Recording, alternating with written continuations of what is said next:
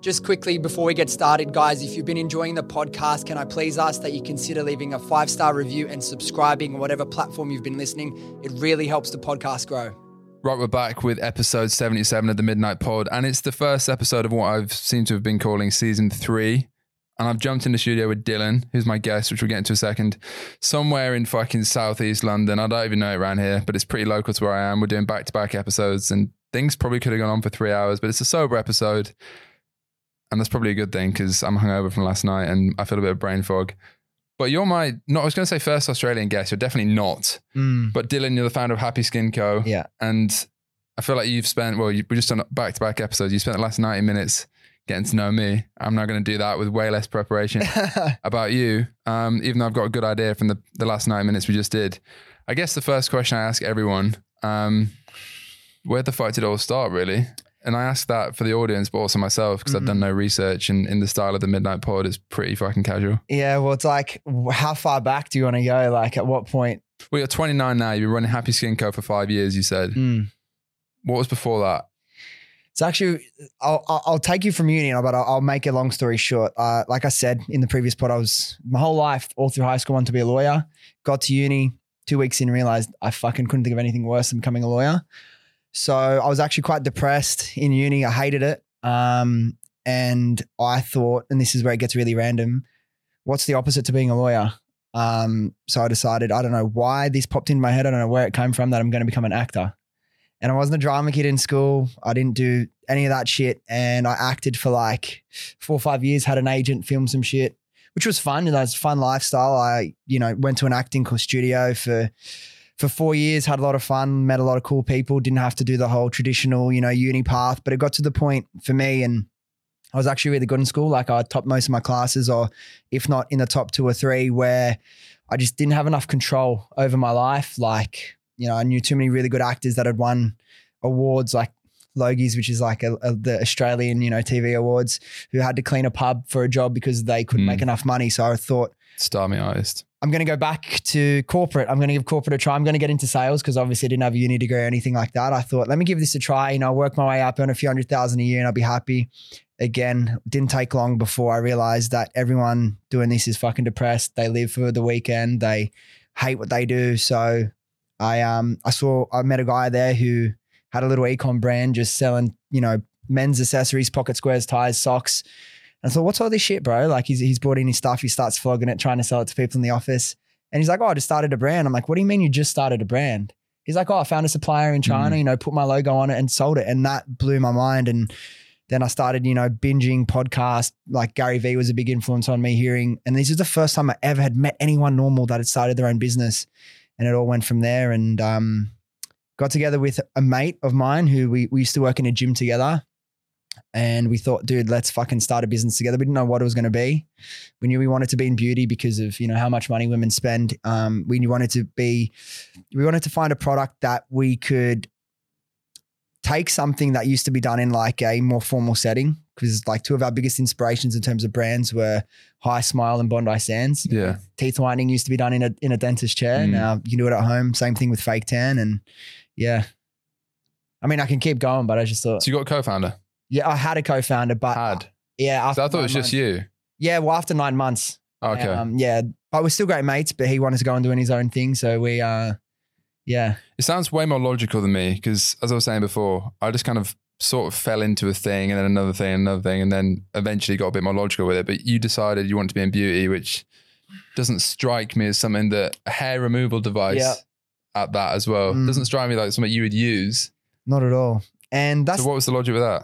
That's the thing is like, and, and I've changed a lot now that I've been in business for over five years. Like, I'll be honest with you, and this is obviously something that a lot of business owners make up these bullshit. Not that, not that it's always bullshit excuses. Like your your your reasoning for getting into your field was right, but like a lot of people start their first business to make money, Hmm. and not a lot of people want to admit that. And I'm a person that obviously I'd never done laser hair removal. I didn't, I couldn't care less about laser hair removal. Actually, my product, as you can see, I've got like reddish hair. I could, my product wouldn't work on me even if I wanted it to. So Really? no, but what we did was we were really strategic with it. We we knew that culturally hair removal in Australia is very different to the UK. It's very different to the US. The UK is probably more similar to Australia, but laser hair removal in every single, you know, Westfield shopping center or whatever they're called here. Every corner of a Westfield, there was a laser hair removal clinic. Every girl I'd ever met had done it or had tried laser hair removal. We're currently doing it. So we thought if we could take a product and do that, you know, take a product where chicks can do this at home in their own time, we're going to be onto something here. But we didn't know it was possible. So this is how green we were. We I didn't know Alibaba existed. I didn't know Mm. any of that stuff existed. This is my first foray into e-commerce, into business. Um, and where it all started, actually, I haven't thought about this for a fucking while, but we saw an ad for a drop shipping brand. It was a little, you've probably seen this exact product a hundred times. It was a little shaver with a light on the end of it. Mm. And we saw that and we thought, fuck, is that a laser hair removal, you know, device that you can do at home? It turns out it wasn't. And like I said, we didn't know about Alibaba. So we spent probably about six weeks on LinkedIn finding product engineers, Mm. trying to trying to find someone that could design this product for us and make it work. And mind you, we didn't have that much money in the bank. We had probably 10, 12 grand each. So half that, probably 6,000 pounds in the bank Mm. each. So it's not like even if we wanted to, we could have designed and engineered our own product. But I don't remember how eventually we stumbled across um, Alibaba and we thought, fuck, there's like a whole marketplace of manufacturers that you can connect with. And, and, you know, if you wanted to just slap a logo onto their product and sell it. And that's how we come across the product. But there, but being at the nature of our product, there was a lot of safety things we had to look into first, a lot of le- legality things that we had to tick off. But as soon as we we we found that the product existed or a very similar version of the product existed that we could buy um, from Alibaba, again we didn't have to engineer a product. We we started going pretty heavy into into some market research and. We were the weirdos in the street, you know, stopping girls saying, Hey, can, this is going to seem a really bit weird, but can we ask you a bunch of questions about hair Yeah. removal? And they're like, Who's these two dudes in their mid 20s asking us? But everyone was really cool with, uh, about it. And we would have interviewed probably 150 women and just said, Hey, have you tried laser hair removal in the past? What was your experience like? Are you still doing it? If not, why did you stop? If you could change anything about it, what, what would you change? And the main ones, I guess, were always like, it's expensive. It's annoying. Once a month, you got to go book an appointment, go out of your way, go into the to the local clinic, take time out of your your calendar to do that. You know, there's random girls all up in your grill, in your armpits, in your you know downstairs and whatnot. It's painful, and we just saw a lot of a lot of really outdated problems with the market. And we, as soon as we knew that we could get the product, the next step was fuck, we got to test it because you see a product like this, you think there's a good chance it's too good to be true. Like you're not actually going to get the results from it.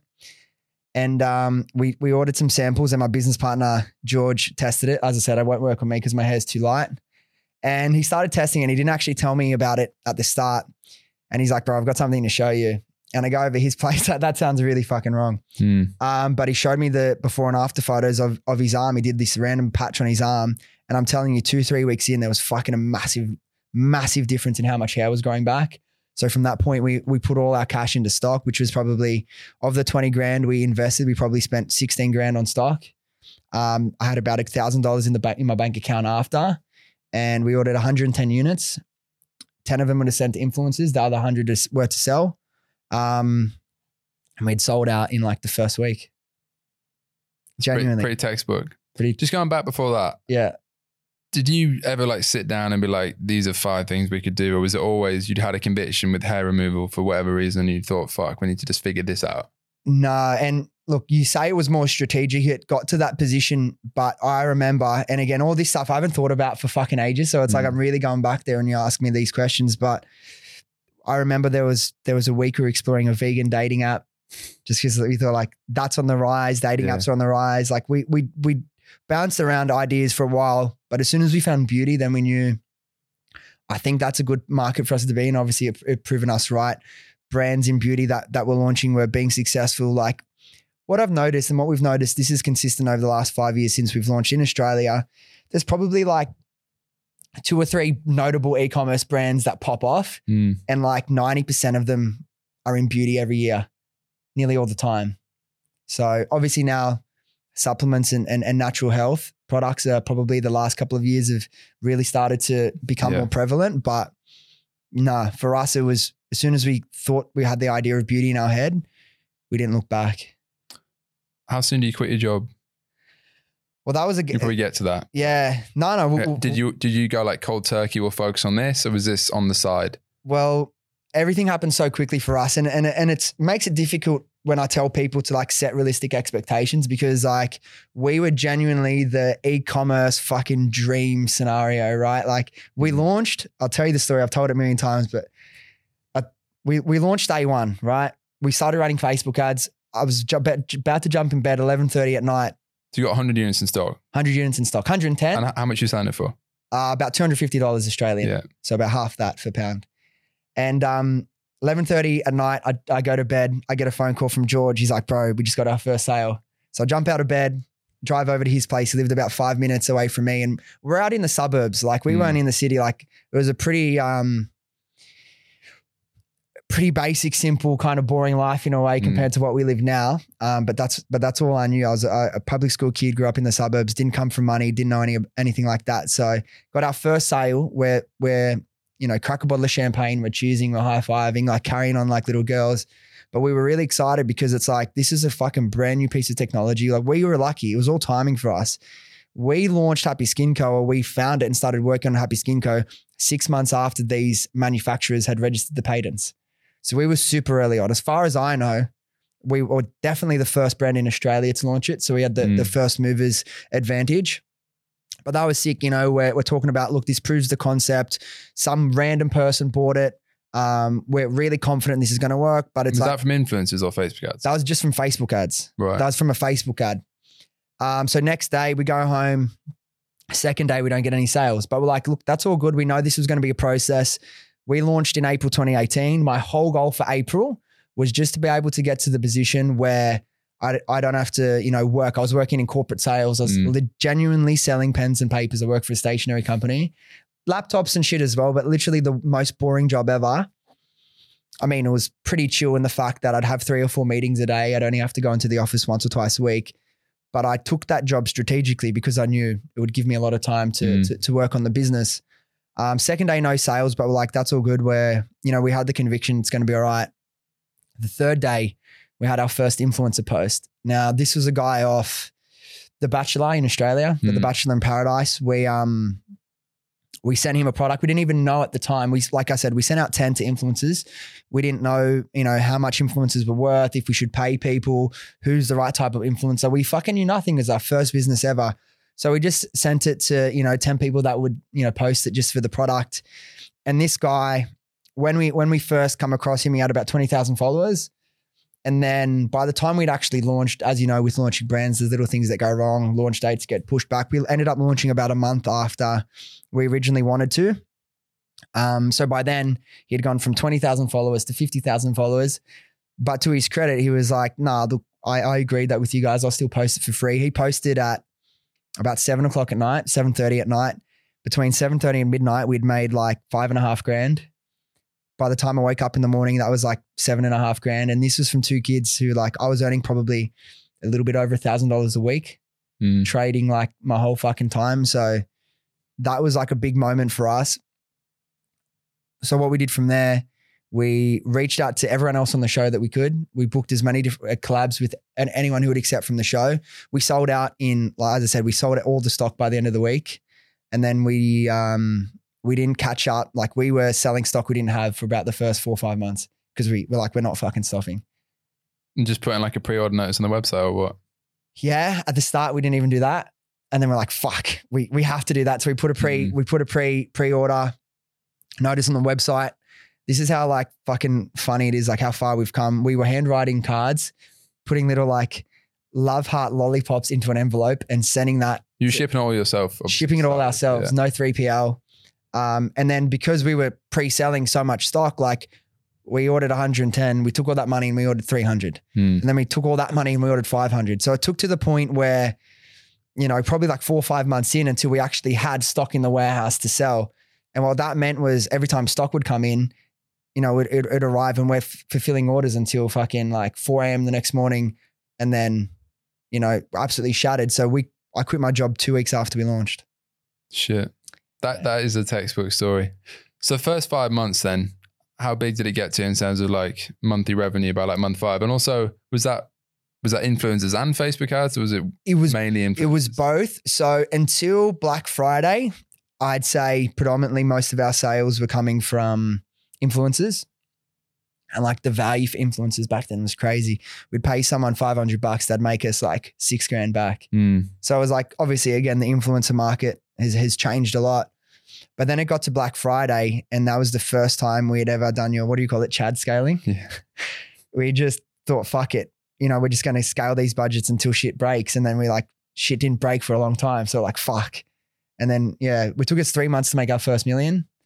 Um, and then Three months. three months. That's pretty quick, Yeah, pretty quick. Um, but like, especially for your first business. yeah, that's what I mean. Like we had uh, sh- stupid expectations of how easy the Mm. rest of the journey was going to be. You know what I mean? Um, and the problems didn't probably they probably didn't start coming to to the second year, and we can get into that in a bit. But um, yeah, we made twelve and a half million in our essentially in our first year. Fucking hell. Yeah, Aussie. Aussie, so half that. Yeah, That's still that's still incredible, Yeah. especially for a first brand. So at the end of the first year, you've done those numbers. It must be like a fucking whirlwind. It's you and your co-founder. Was, was he there until the end of the first year? You, you mentioned um, a little months. bit a little bit earlier on. Yeah, Why did he leave? Well, he was going to go fucking build an app. He was going to build like a, a, a um, they're everywhere now, like the QR codes in restaurants. They didn't, that Mm. wasn't around. And he was going to go build that. He spent six months looking into that. He was going to take his money. Obviously, I had to buy him out with cash from the business, which was, again, I, I've never really spoken about this on the podcast, which was great because obviously, like, I didn't have to give away any cash from my bank account, but it also probably limited stuff we could do for a little bit. So we had to, to, to adjust. But, um, yeah, he's probably, and he'll say this like, enjoyed being a, a solo founder. You Mm. know what I mean? Um, but I've I've realized going through this, like I started a business with a business partner, and I've got other businesses with partners now. Joe's a, Joe's a partner in another one of the businesses I have. I would take being a co-founder over a solo founder every day of the week. Really? Mm. Maybe I should listen to that advice. Because, dude, like you said, business is so fucking lonely. And it's not that, you know, I feel sorry for myself, but it's like the highs aren't like, what am I going to go up to my best mate who doesn't have a, a business be like, bro, I just fucking made a million dollars this month. Like you can't, you can't share that with anyone unless they're experiencing the same things and they're along with that journey for you. So as much as I think as it's great to share the lows with, with someone and, and, and work out, you know, lock yourself in the war room when, when something goes wrong and figure it out together. I think even more so to share the to share the wins with someone makes it Mm. so much more rewarding so much more fun. All right, guys, just quickly, I've got some news. I've spent close to the past 18 months building the ultimate program that takes you through the complete process.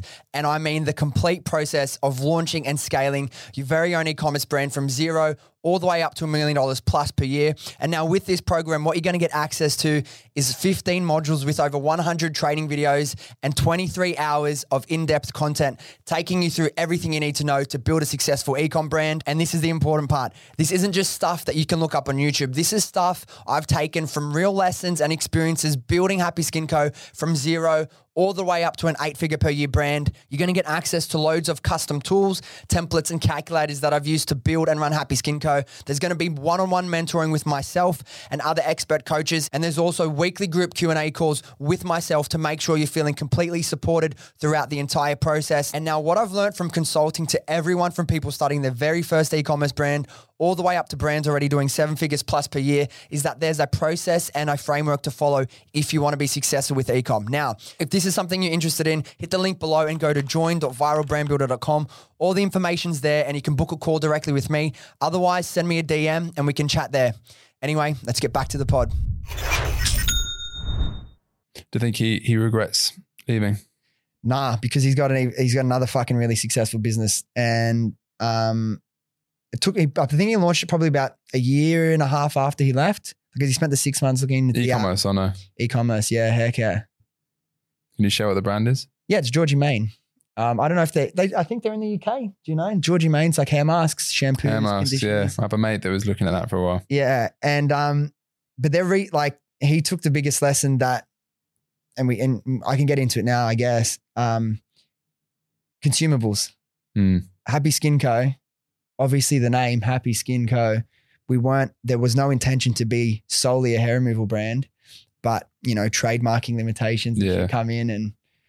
Yeah, so he, he's done he's done really well on that. Like I think they've just signed a big uh, retail deal nationwide in Australia, so they're doing really well. So no regrets, and I have no regrets in him leaving because we wouldn't have been where we are. I wouldn't be the business person I am because I would have only got half the context. Mm. Now, to be honest, when when it first happened, I fucking I wasn't I wasn't happy about it because like I wanted to play a team sport. You know what I mean? But yeah, everything happens for a reason. I think every, every it worked out better for both people for sure. Yeah. But at the time, I was like, fuck.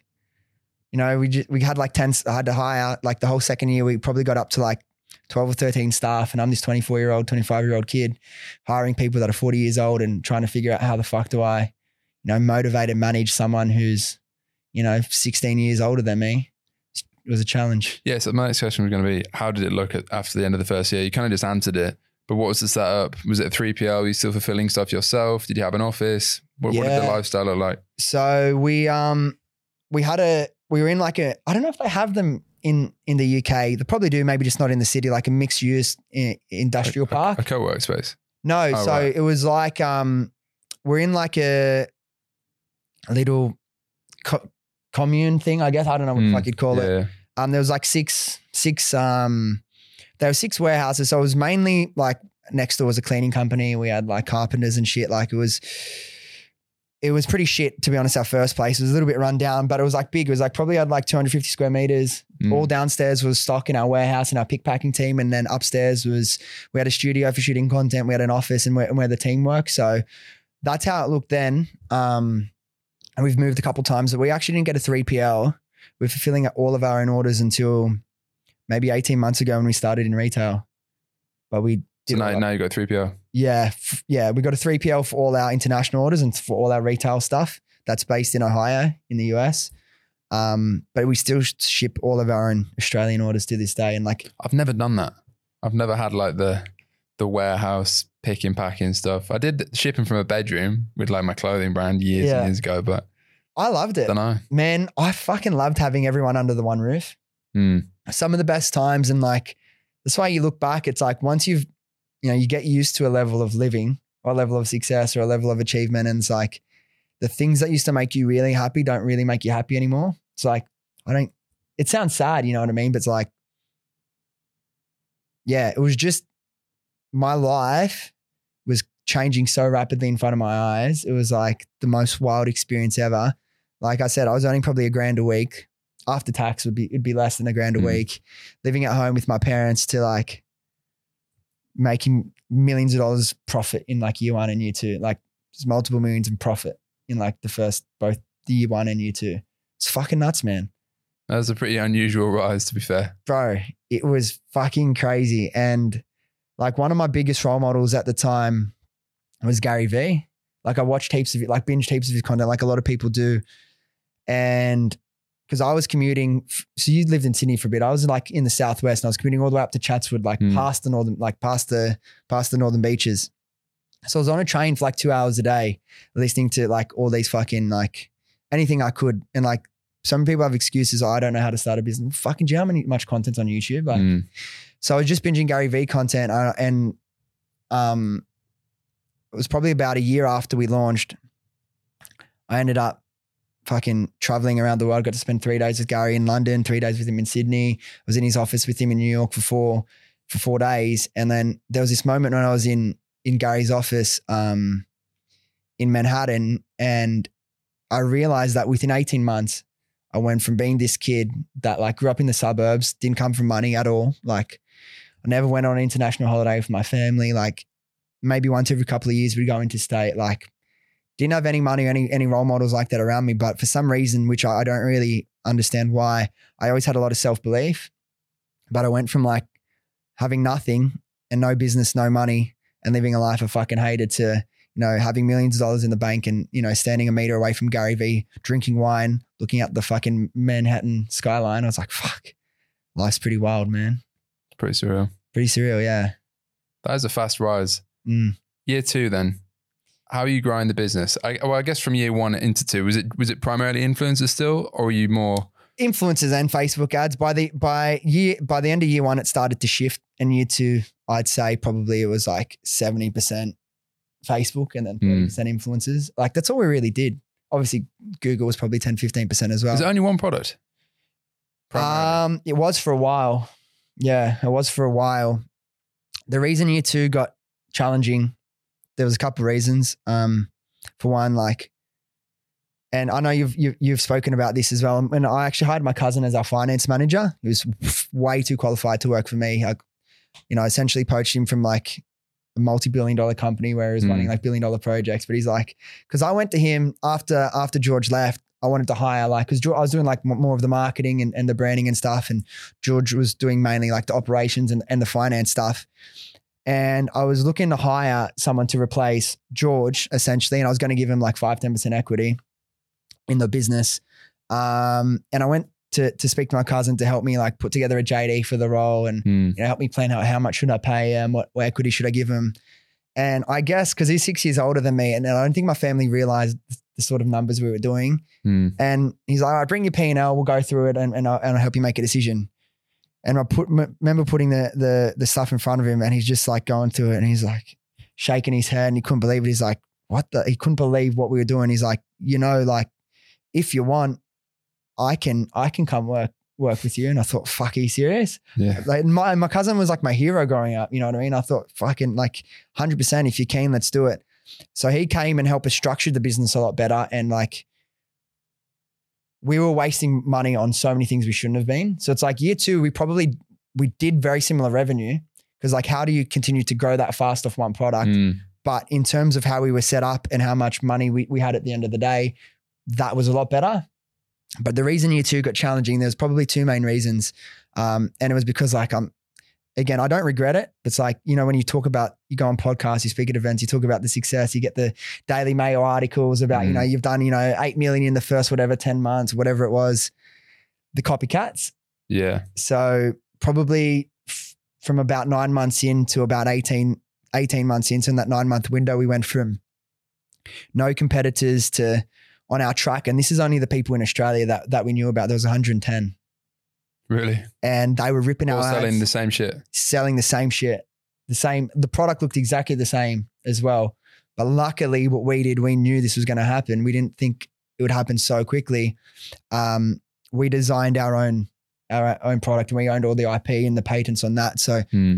luckily we did because you're getting compared to people. You know what it's like if you have a private label business, which again, we weren't ex- ex- exactly private label. We made changes from the start because we wanted to have the highest quality product possible because being in Australia, if you have an electrical product and your standards aren't up there, you're going to get put out of business essentially.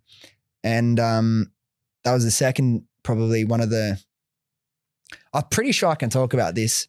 Um, we had like a letter from the TGA come in one day. Mm. It's like essentially shut down your business right now. You're not allowed to be selling this. You need to be registered, you know, a class one medical device. You need to be registered. If you don't comply, XYZ. Yeah. And we just thought, what the fuck, man? Um, and we knew that no one else got the letter. They only sent it to us because we were by far the biggest. We were the only ones on their radar. But we solved that problem, ended up being okay. But for like a month, I was thinking, like, fucking lose everything here. Hmm. Mm. How did the competitors affect things? Did you actually see like ad costs going up, repeat rates coming down? Were they just undercutting you? Undercutting, yeah, selling it for half the price. Hmm. And we knew we were never going to do that. And um, yeah, stealing our content. Some of it, sometimes they would go to the trouble of blurring out our logo in the Yeah. ads. Other times they wouldn't. You know what I mean? Uh, and it's like, you know what the Facebook algorithm's like. If someone would go on our website and then someone else is They'll just it- get hit by all the others. exactly. So yeah, it, it, I fucking hated it and it really pissed me off for a while. But I remember bumping into the Hismile guys at an event. Not that, like, and they, they, I said like, what did you guys do with all the, you know, the rip offs and the competition? And they're like, you just got to ignore it. And I'm thinking, I'm like, what sort of answer is that? Like, how do you just ignore Hmm. it? But then you realize it doesn't stop. You just fucking have to. So yeah, you guys have had started to have problems with that, right? Yeah, I, mean, I had it loads with Neon. Um, I had it with Midnight City as well. Guys literally just taking my designs and images. But then probably more annoyingly with with, with the mushroom stuff, yeah. Mm. I mean, you have to view it as like if you're doing anything first or in a different way, people are going to copy it. And what's like the highest form of flattery is imitation. Yeah. So it's like obviously we're doing something right, but it's still because like all our ad ideas, like we were pretty revolutionary. Like it's not like we were doing anything like incredibly techy, but like we essentially created a whole trend in like a style of video, and then f- there's obviously the ones that downloaded it and actually ran Mm. our ads, which was Yeah. you know, and then like, cause you can get them taken down, but it's like the amount of time you spend getting these things taken down, you realize you're fucking using almost a whole person's like day, all day, every day. So you're like, where do you draw the line? Do you, do you stop them? Do you chase them? Mm. And then there's just a fucking hundred other people popping up anyway. So yeah, that was, um, that was a big challenge, but I, uh, we reflected on it. This was probably like a year ago or so now. From that list, I randomly found it when I was looking through something through our Google Drive. And from that 110, there was like two or three others that were still in business. We were the only, you know, couple. Yeah.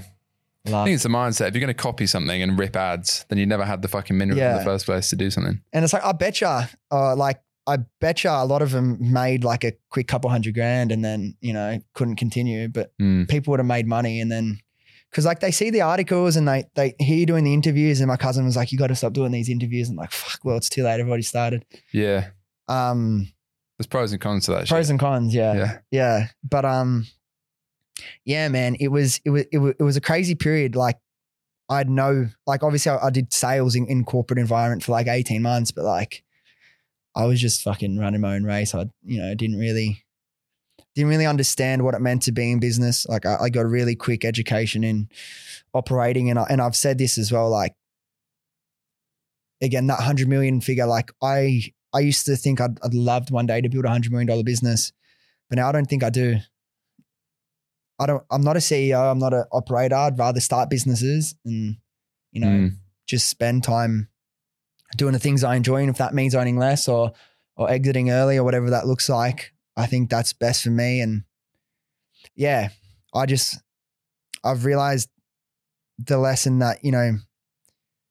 Again, it's pretty like I don't want to sound like a dickhead because like when you've made like millions of dollars in the, like it's easy to say money doesn't really make you happy. But when I realized like it got to a point and we had to make a big pivot, this was probably like three years in where I had like, you know, 10, 15 staff. I had some older, some younger. I'm like, how the fuck do I manage all these people? I Mm. started fucking hating it. The actual process of it. So mm, made a lot of changes in the In what way? years. So in the last two years, I guess, because you're still Yeah. running the business. Yeah. That was three years in. Yeah. Um, well, I had to move some staff on, which wasn't, which wasn't fun. But because you wanted to down, like, what was the logic? I wanted to, yeah, What- what- like you, you didn't like it. What was the thought process to make these changes? I, I As well wanted, as what were they? yeah, I, um, I didn't want to, I realized pretty quickly, like, I didn't want to have to baby people. Mm. I didn't want to, you know what I mean? And I'm not saying it was the right thing to do. I said a better operator, more mature person could have figured out the best way to get, to get the best out of people in the team. But for me, what I did, and yeah, probably about two years ago, we made these changes, and it's the best thing I've ever done in terms of the quality of my life and how much I enjoy the business.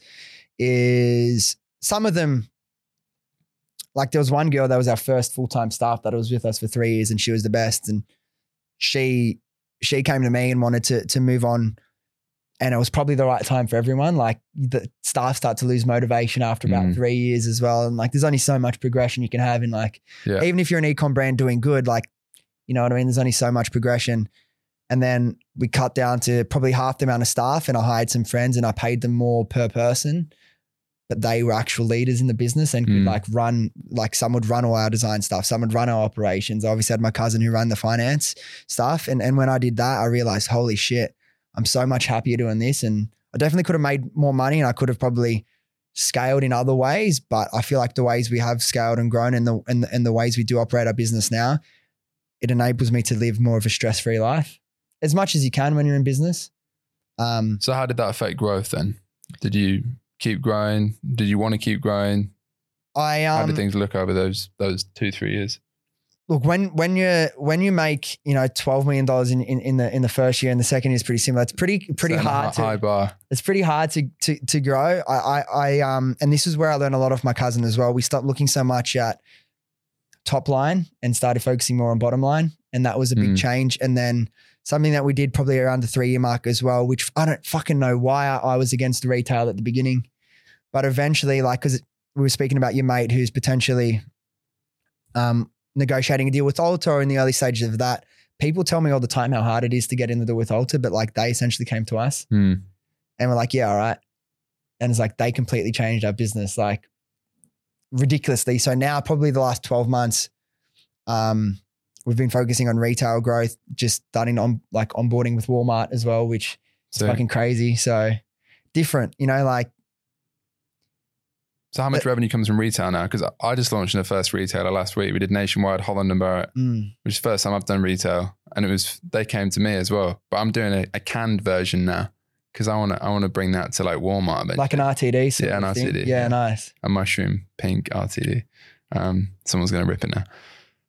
But yeah, like h- how much percentage is is that taking over D2C? Is that It hasn't yet, but it will, I think, potentially. Like Yeah. probably do a couple mil US on that this year, the next next coming year. And then if we continue to to grow the way we're looking, and it's and it's predominantly been in the US so far because they're so far behind in hair removal that this is still a completely innovative product to them. They're like, what? so? How long did you say just Australia then? Was that the first few years, or has it always been No, like it was in the US? it was always like kind of like similar to you. It was the first until Black Friday year one, it was just Australia. Hmm. So for like the first nine months, and then we had opened it up worldwide, but it was only probably eighteen months to two years in that we started really focusing um, internationally. And when I say internationally, it was really Australia, New Zealand, US, Canada. Like Hmm. we're in the UK for a bit. Yeah, we were shipping from our own warehouse. The VAT was fucking ridiculous. Like the, the shipping prices were ridiculous. They are now like, what's the HMRC wants everyone to be registered as a taxpayer in the Mm. UK. Just like, you know what? It's more trouble than good being in here right now. Um, so yeah, I don't know if that answers your question. so you think America could be It's looking way bigger way. long term? It's looking that way. Yeah. Like, and we're probably in about close to maybe 500 stores now, but the goal just with Ulta alone is that they've got like a thousand stores plus another 300 semi stores. Like we want to, so if we just continue our growth trajectory with them, then essentially that should double, if not, you know, 2.5. And then Walmart, there's fucking 10,000 stores in the US or whatever that is. So, So do you think your goals with the business have changed since when you started it and had this Mhm. rapid rise? mm, And if so, like where do you see it going? You said you start you like starting brands, mm. similar to me. Do you see yourself being involved in this for the next five, ten? probably not that long Years. to be honest um but i'm in no rush like because again like it's still profitable i don't have to work like the i don't know how it how we set it up this but i i probably work honestly if i'm honest and like some people don't know this probably 20% of my time is happy skin co these days and it still does very well without minimal effort Mm. because I think we had like the I think the first the first movers advantage was really important for us, but like we've actually spent a lot of money on on the product innovations. And like when you have the best product in the market, and now when I say best product, I know there are big companies like Philips and Braun and shit that have been in tech for ages, but they don't take their laser hair removal devices seriously. Mm. It's one of their, you know, hundred something SKUs. We've I, I will say hand on heart, we've got the best product, the best quality of any e-com, you know, driven business. Um, and just that has placed us in a really good position. And we've, yeah, we've, I can't say too much in terms of what might happen with retail, but Mm.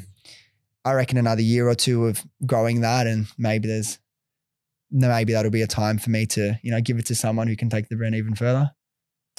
Where's the eighty percent of your time go then? Well, I do too much, man. Uh, I uh, I do too much, and that's something that I've been consciously. I, I'm the type of person that likes to bite off more than I can chew, and then chew as hard as I can to kind of catch up. Which, like a lot of people say, like your business or your life will never outgrow you. Whereas, like I force it to outgrow me, then I have to try and catch up.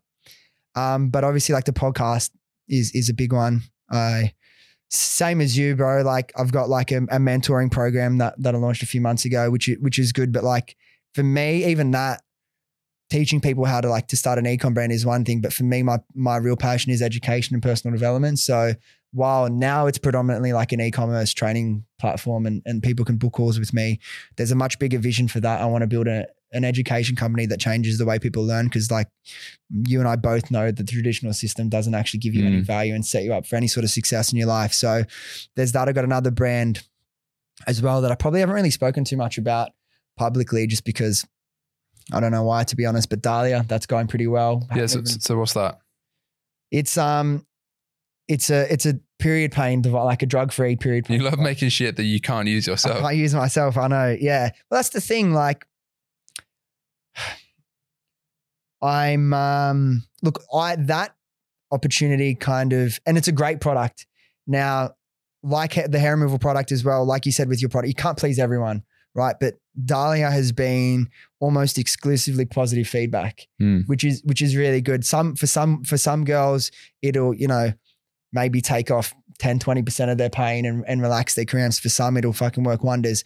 But I'm yet to really have a bad experience from any- customer, which is great because like hair removal, there's so many things that can go wrong. It doesn't work for certain people, or someone might have a certain reaction to IPL and it doesn't work for their skin. So, but again, for me, and, and this is being honest, and you know, most people won't say this, and I haven't really fucking spoken too much about this stuff, I guess, myself, but it's like, I want to stop making businesses that I'm not really passionate about just just to Mm. make money.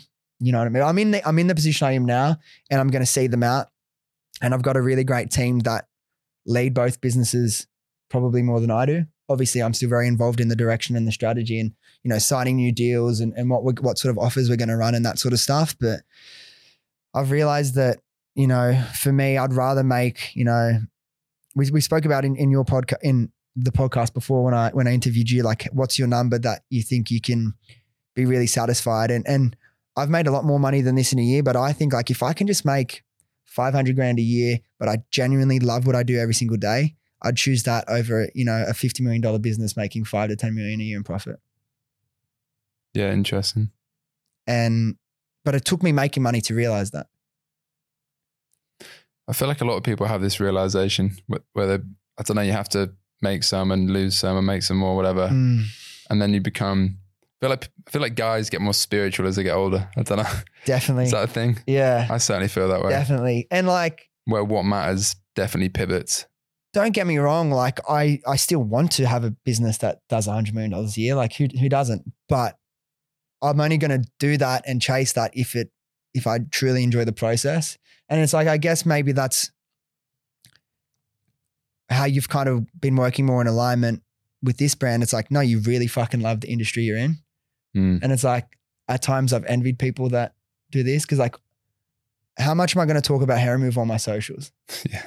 Do you know what I mean? Especially when you got a really hairy chest. Exactly. Like I can't fucking use the products. Like it's a great brand and it's a great product and a lot of people love it and it's done, you know, it's it's given like there's there's mums out there that either couldn't really afford it like laser hair removal or couldn't or didn't have the time because you know managed running a household, they live in the country and they've sent us messages and think like this is like it might seem like a really shallow product, but like it's it's really helped give me back like some some confidence and Yeah. body put that I haven't had. And and that's great. And and I love that.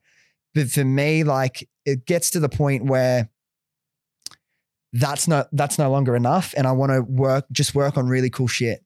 So I'm kind of in the process and I have been for the last 18 months of changing up my whole life. But when you've got as much on your plate as me, you can't do that overnight. Do you know what I mean? You mentioned moving to London. Mm. I'd love to. Is that is that one of those many things on your plate, or is that just a, a pipe dream? Nah, well, I can like uh, my my dad's English, my mum's Irish, so I can get like oh, a really? My dad's Irish. Yeah. My mum's English. It's the opposite. um, so I can get both passports, which I'm I'm in the process of doing. I'm just I applied for an Irish one last week. Yeah. Yeah. How many passports can you have? Can you only have two? Or can you I don't know. I've only got one right now. Yeah, because I want to get all three because I still want to have access to the EU. Yeah. But um, yeah, I want to move over here. I, I've I've always wanted to live somewhere other than Australia, and like Australia is great. It's beautiful. It's clean, but like it's honestly a little bit boring if you're like a really Mm. ambitious person. Like whenever I'm in London or whenever I'm in New York, I never feel like I'm missing out on anything because like Mm, all the bigger shit's happening here. But in Australia, it's like you're kind of a big fish in a small pond. 24 hours away from everywhere. You know what I That's mean? Yeah. And I don't know. I guess I've probably got to the point at home where I'm really comfortable and a part of me doesn't like that. Like I'm too comfortable. It's too easy. Life's too good. And Mm. like, I feel like I wouldn't want to get complacent because I've never been a complacent person. I've always been really ambitious and driven. But I think, like, obviously, as well, I've been with my partner for two years, established businesses, you know, I live in a really cool place, but it's like, I'm just, life's gotten a little bit too easy, I think. I want to go back to because it seems like a really meteoric rise, which is definitely rare, I guess. You went from living at home with your parents. How soon did your lifestyle change, and, and, and what were those changes? Did you do any, any of the stupid shit I did which isn't stupid, but you know, you make a bit of money and you're fucking male and have testosterone.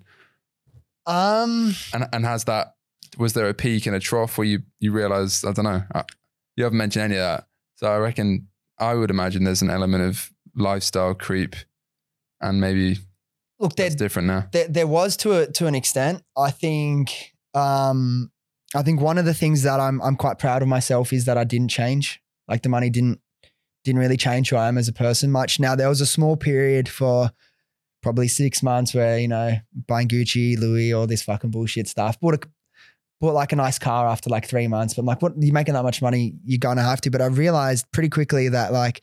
I was buying all this designer stuff and I'm like, it's so fucking ugly. It's not even what I would wear anyway. Why the fuck am I doing Mm. this? And then as well, around that period, there's like a lot of like the ecom circle in Australia, as you can imagine, for brands doing like multiple seven figures is pretty small. So you all start to like meet each other and you see people where like you might all be kind of year one or two in and you're all, you know, all doing pretty well. And then you see some people turn into absolute fucking gronks. Mm. And I'm like, I do not want to be that person. And like their fucking ego is so inflated and like they treat people differently. And I realize like, dude, like you used to come to me for advice and and and all this stuff. And now like some people go to you for advice and you just brush them because you think you're too cool or you're making too much money. And I just never wanted to be someone like that. Cause like I said, I'm a working class, like c- come from a working class family, went to public schools my whole life. And I don't know how, because I definitely had in high school like an, a little bit of an arrogant side to me. Not not in like just like a I could have gone two ways. Like I had that because I had that confidence, I was a little bit cocky, but it was always like playfully cocky. But if I didn't make the right choices, I easily could have turned into a massive dickhead, like without a doubt. But yeah, I'm still close. All my best friends are like my high school friends. Mm. And I think there's pros and cons to that. Not cons in the in, in in any way. Like I fucking love them to death because I'm so busy with everything I do. And like my job's pretty social now, particularly with the podcast and fucking the mentoring and stuff. It's like by the time I get to a weekend, all I want to do is fucking chill at home, or I want to see like my best mates. And that's great. They've kept me grounded and they're fucking legends and they've gone all gone on like their own self growth journey. But I also don't have in my immediate circle, like like you do, like other absolute killers. Like Is that- that is that because you're living in Australia? Do you think? Do you think it's rarer? I think probably that's a good point. Like me and George still catch up quite a lot, and like he's the same. But I think the reason, I know, after separating in business for a while, we probably didn't speak that much for a year or two. You just mm-hmm. need that time after fucking living in each other's pockets, like generally all day, every day for like two years. And I feel like that's why we still have such a great connection because we don't really have other people in our lives that that get it. And like as I said, the ecom circle in Australia is pretty small, and I know other people that have brands fucking you know doing seven figures or multiple eight figures, well way bigger than than than anything I've built. But I just don't like forcing relationships with people that I don't Mm. truly enjoy hanging out with, and, and maybe it's because there's not as many people in Australia that you know that are there. But yeah, I've been thinking about that recently. Am I limiting myself in, in the way that I just hang out with like my same mates all the time? And I don't mean that in any way against them. I love them, but like I'm not inspired in a business sense to push myself from the people closest to me. But do you think you have to be? Because this is something I've been thinking about lately. Like, Everyone just assumes that more is better, especially in entrepreneurship. Like if it's a bigger business, it's better. If there's more mm. employees, it's better. If there's bigger revenue profits, it's better. But you've just said yourself, you'd rather make 500k doing X than 10 times that doing something you didn't like and was stressful. So, like, what what is anyone? What are you actually striving for? Yeah. know, because it's a weird one. I think there's a, there's a cultural thing going on where just like Instagram and money, Twitter, and so on. I don't know how vocal you are on Twitter, but it's a fucking cesspit of lies. And people just think more money at the expense of everything is better. But no one talks about like the quality of what they're doing, like the impact of what they're doing, the fucking way it makes them feel, which probably makes me sound like a right spirit, spiritually in touch person, which maybe my younger self wouldn't have been. But I don't know. It's a strange. I, I think about it more now. Like, Mm. w- what am I actually trying to do? How does it make me feel? Am I just chasing bigger numbers because my mate looks like he's doing bigger numbers. Yeah. I mean, like someone said to me the other day, like, it's actually one of my investors. He said, Do you actually enjoy doing this? And I was like, This week, probably not. Like, if someone just offered me X amount, which probably way less than I'd have said a few years ago, I'd probably just pack it in. Mm. As I have days like that. Definitely Yeah. do. And it's like the devil and the angel on one shoulder, you know what I mean? Like I've got a pretty strong intuition. And like I said, I don't even know if it was on this podcast, the last one, like I feel like I can do anything I want to do, but I can't force myself to do something I don't want to do. So it's like intuitively my body, you know, what is doing what I've been doing, hangs out with the same people, lives Mm. lives the same sort of lifestyle. Obviously, I, I I do cool shit that you can only do if you have a little bit of money. But then it's also, I think it's the outside noise, maybe from social media. Everyone's like, you know, networking this, and you can fucking, you know what I mean. You get the, you just see people and like. Everyone talks about it's all about your network and X, Y, Z and all this stuff. But I just, I've always been the type of person that I'd rather do it on my own terms in my own way. I'm not going to fucking suck up to anyone so they can introduce me to this person or whatever. I'd rather fucking if if it's meant for me, it'll happen in my own way. And it's it's worked for me so far, but there's definitely days where you question if I made more of an effort to, you know, make build relationships with people a little bit more strategically, where I could be and how quick I would have got there. But like, I, as I said, I, I acted for a bit. I, I've been over to LA a couple of times and I fucking hated it Mm. like it's a fun city to go on a holiday, Yeah. But the people, every every interaction, what can I get out of you? Yeah.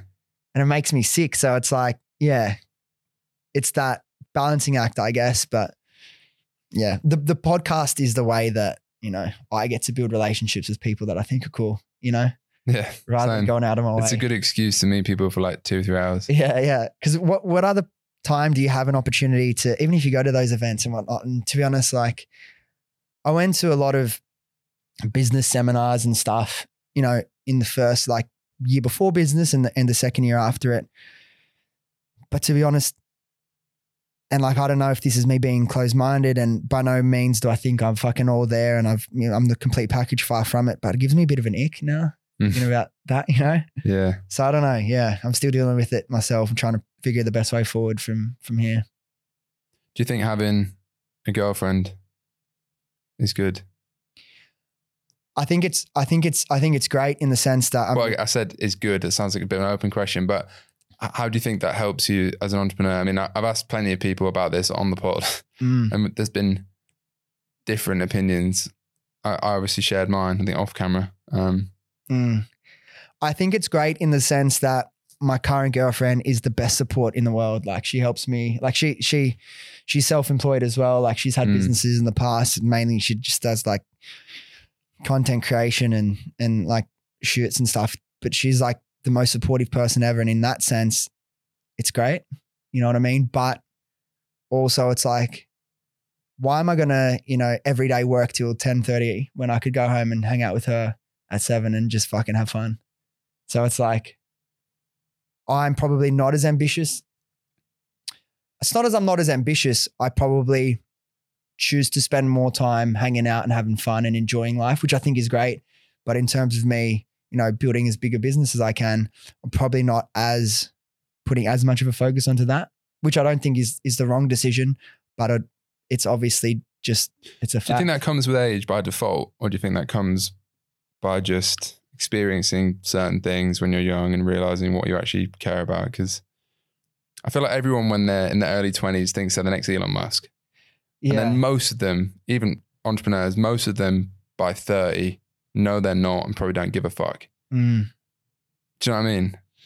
I don't think it's an age thing I, because there is some people that, you know, are still in their late 30s, 40s who are, you know, all they care about is how much money they make, how big their business is. But I think, I think a lot of the people, and this is obviously a generalization, but I think a lot of the people that, you know, all they think about is, you know, financial goals are super insecure. Hmm. It's like, why? Like, again, you ask yourself why five times. Why do you need to make that much money? Why does your business need to be this big? And I just feel like because I'm not insecure with that stuff, it's fucking, because like when I didn't have money, all I wanted to do was make money. You know what I mean? When I didn't ha- like, we're talking about, I think before chatting about girls, it's like when I was younger, like all I wanted to do was be able to get whatever girl I wanted, like the best girl. Mm. And like now that I've got money and I've got an incredible good partner, beautiful, smart, you know, it's like I've kind of ticked off a lot of the life goals I had. So it's like recalibrating a lot now. And that's why to me, what's more important isn't obviously I'm still very goal orientated and I think about my goals and the direction in life often.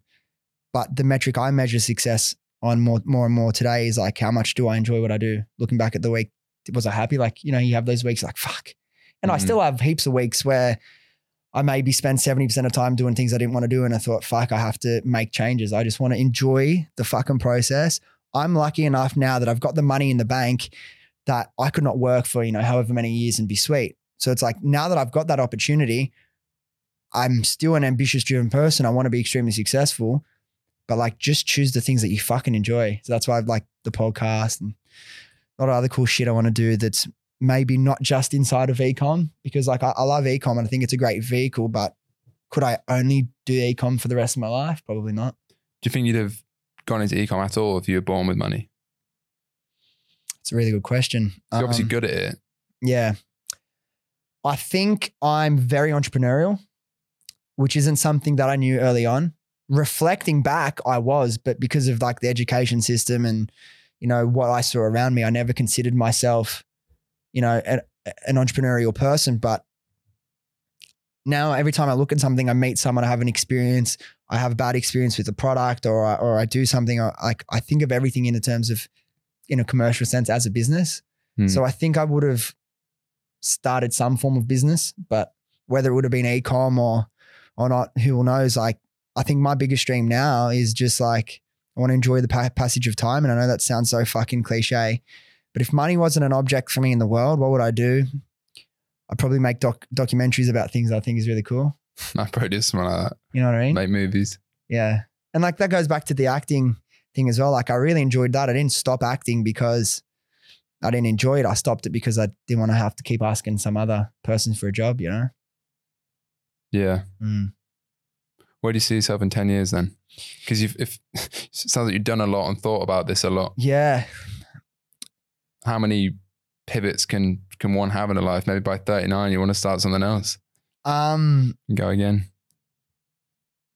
the thing is like there's I'll answer the question in the best way I can, but also what I love about my life is I don't know where I'll be in two years.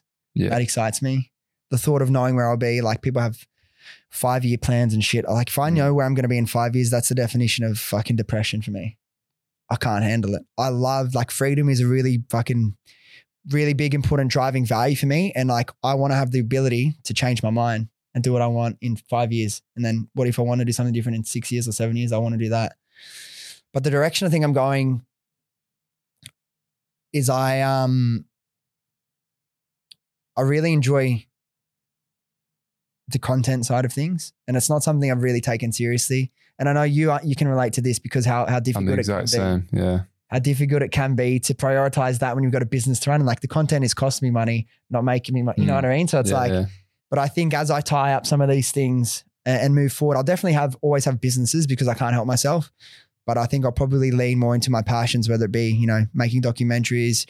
Um, I'd love to be an author one day. Like I'm super interested in personal development, even the stuff that you're doing, biohacking, nootropics, different types of mushrooms, all that sort of stuff. I just want to explore my interests and businesses will come off the back of that. The the form they come in, I'm not sure but I think I really enjoy the the the media content production side of things. So hopefully it's more aligned with that.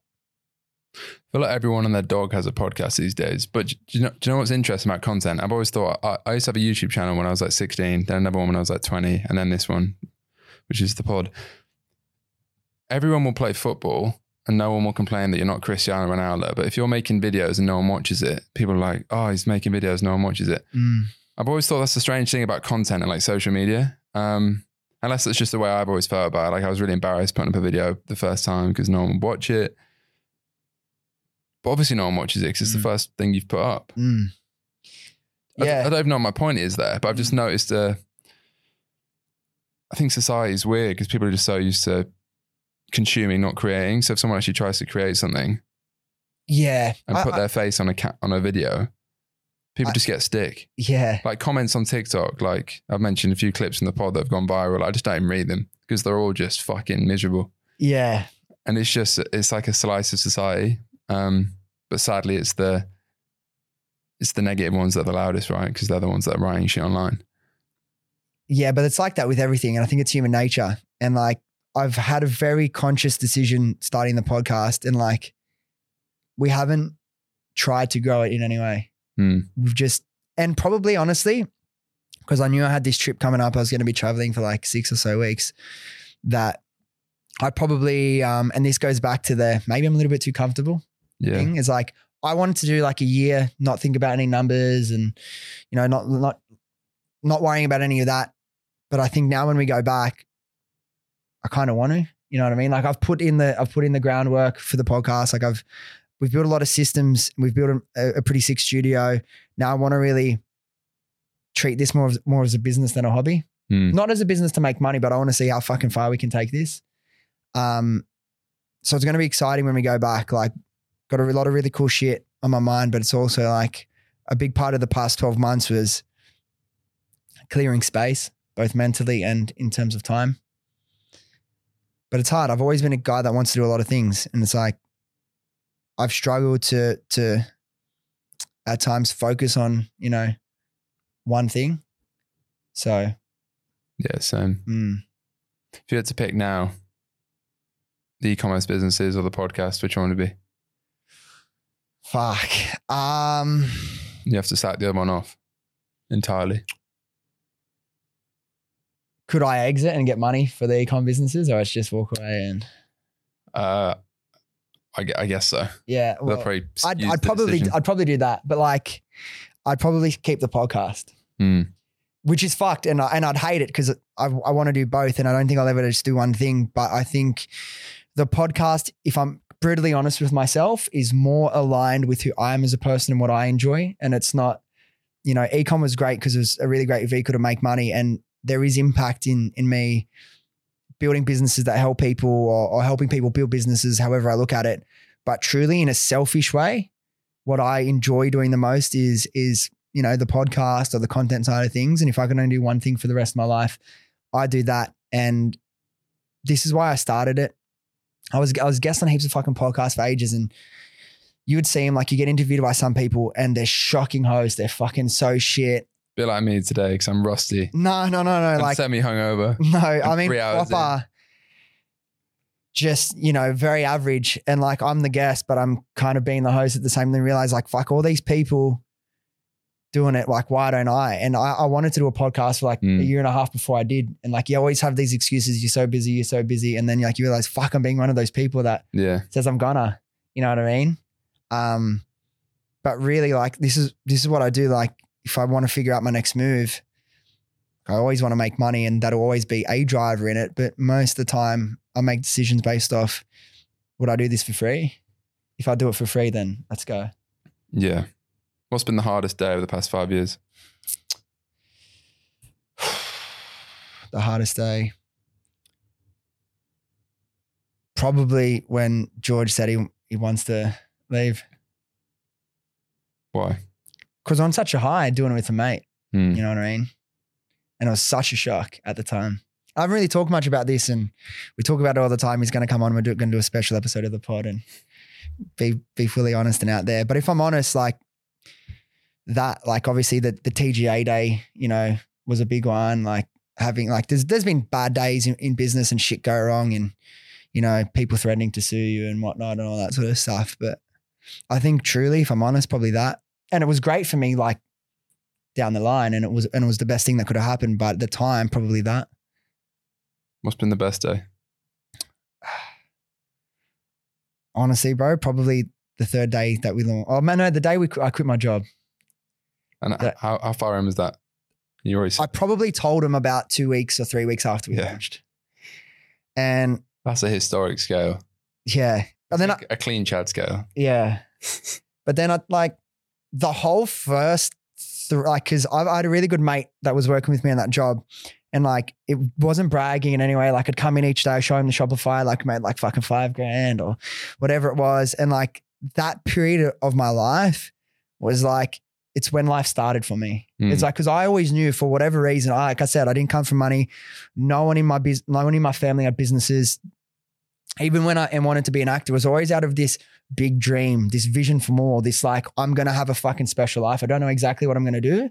I don't know exactly how it's gonna happen, but I just know that I'm gonna get to live fucking some epic life and I'm gonna get to do all these things I've always dreamed of. I had no no reason to to necessarily believe it. I just always did, and that was the start of that. And that's when I realized that fuck, life can genuinely be whatever you want it to be.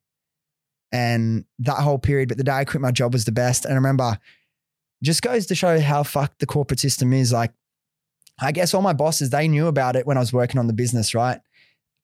They were supportive. They knew about the idea, whatever. The day I launched, the next day I come into the office, and the two bosses call me into a meeting. They're like, Dylan, we need we need to have a chat. I'm like, all right. And they pull out my contract and they they show it here. It's like, do you see this? You know, fucking article 7.13 Mm. in your contract saying that you can't own a directorship in any other business, there's conflict of interest, blah, blah, blah. And they tried to fucking put it on me. And I remember just thinking, like, guys, what the fuck? You, like, you've known about this the whole time. What did you think I was never going to launch? And like, we just feel like you're not going to be able to perform. You're going to be sidetracked, this and that. And, you know, I'm like, no, no, no, it's all good. It's all good. Like, trust me, whatever. I'm, I'm committed.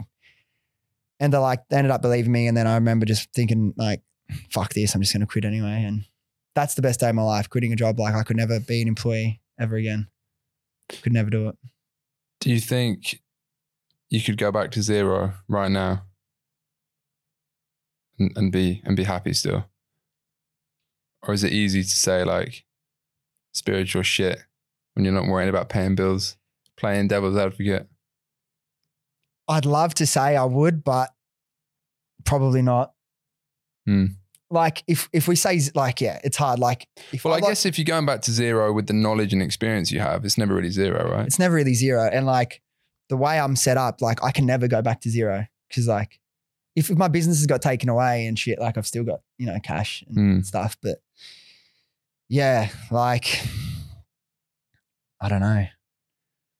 Like you know, like people say, like I'd fucking love to. Like obviously I wouldn't want to. Yeah, You know, that's fucking bullshit. Like yeah. because then I'd have Gary to. Vee would say he'd love to Yeah, back in the streets. It's like I know I can, but it's like I'm no longer motivated by the chase of money. But Mm. maybe then I would Mm. again. You know what I mean?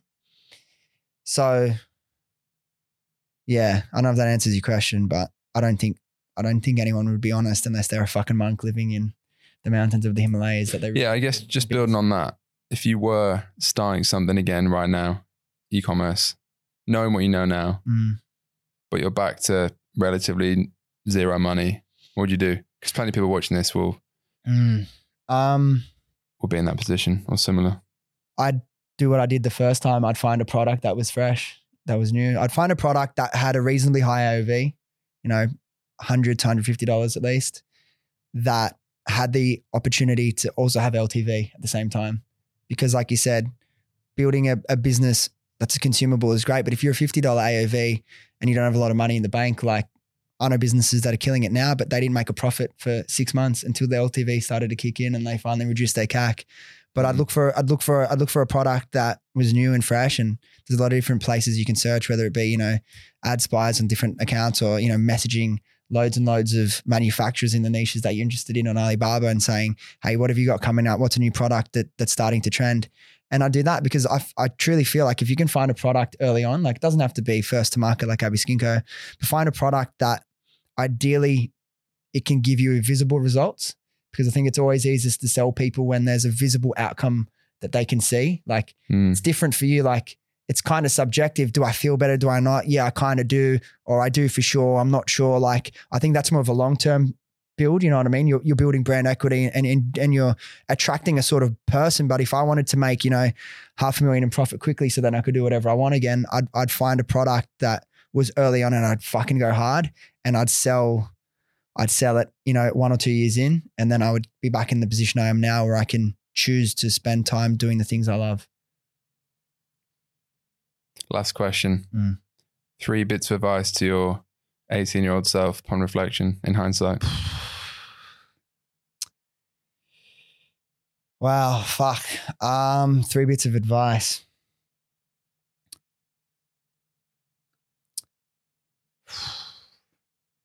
Just trust your gut would be the first one. Because all the best decisions I've made, I've trusted my gut. The times where I've listened to people who were more qualified, older, more experienced, you know, in business whenever I followed that. But for whatever reason inside myself, I knew I felt like it was the wrong way. It always burned me. Partnering with certain agencies who manipulated their way to, you know, be involved with me Hmm. really fucked us up for a period of not fucked us up, but really stunted stunted growth and took six months to recover from. That would be one. Um, another one would just be just fucking be nice to people. Not that I wasn't, but like truly, I don't know. You tell me, like I could make, however, like I could, I could make have a day where we, you know, make fucking thirty grand profit in my pocket.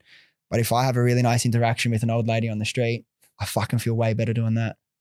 Do you know what I mean? Yeah. Um, and if I have a good feeling or a bad feeling about something, action it straight away. Don't think about it for six months. Like that's probably connected to the first one, but like I've wasted so many, so much time thinking about things or wanting to do things that I knew I wanted to do, but I just didn't because you get caught up in the, in the hustle and bustle of life. You know what I mean? Just fucking action shit quicker. You'll get where you want to go quicker. And if you're trusting your gut and you're being nice to people, I feel like you'll end up in a pretty good spot.